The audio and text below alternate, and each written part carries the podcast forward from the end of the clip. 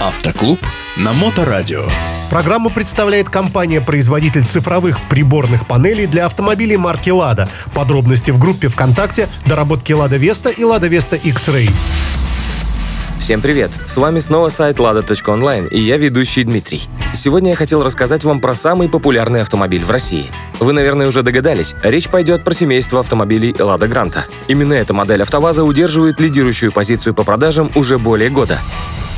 Вообще название гранта было выбрано из нескольких тысяч вариантов, присланных в рамках конкурса народному автомобилю «Народное название». Что означает это название, неизвестно. На английском грант означает «дар» или «дарить».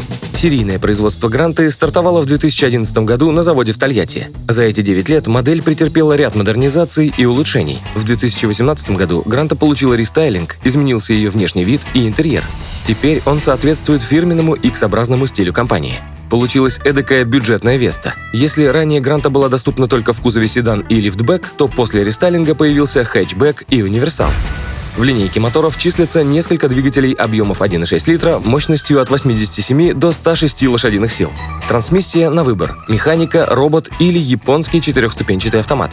Главные достоинства Гранты – это большой клиренс, более 200 мм, вместительный багажник и простое, дешевое обслуживание. Ну а главное преимущество Гранты – это, конечно, ее цена. Эта модель является самым дешевым автомобилем «Лада». В настоящий момент цена за базовую версию седана начинается с отметки 470 900 рублей. Кроме этого, модель периодически попадает в топ самых дешевых автомобилей мира. На базе Гранты выпускаются специальные версии автомобилей – пикап, фургон и даже автодом. Да, вы не ослышались. Одна московская фирма, занимающаяся созданием и производством автодомов, недавно представила дом на колесах на базе рестайлинговой гранты. Получился малогабаритный и компактный жилой модуль. Внутри автодома есть все необходимое для длительных и краткосрочных путешествий. Два спальных места, кухня, шкаф-гардероб, душевая комната, а также кассетный туалет.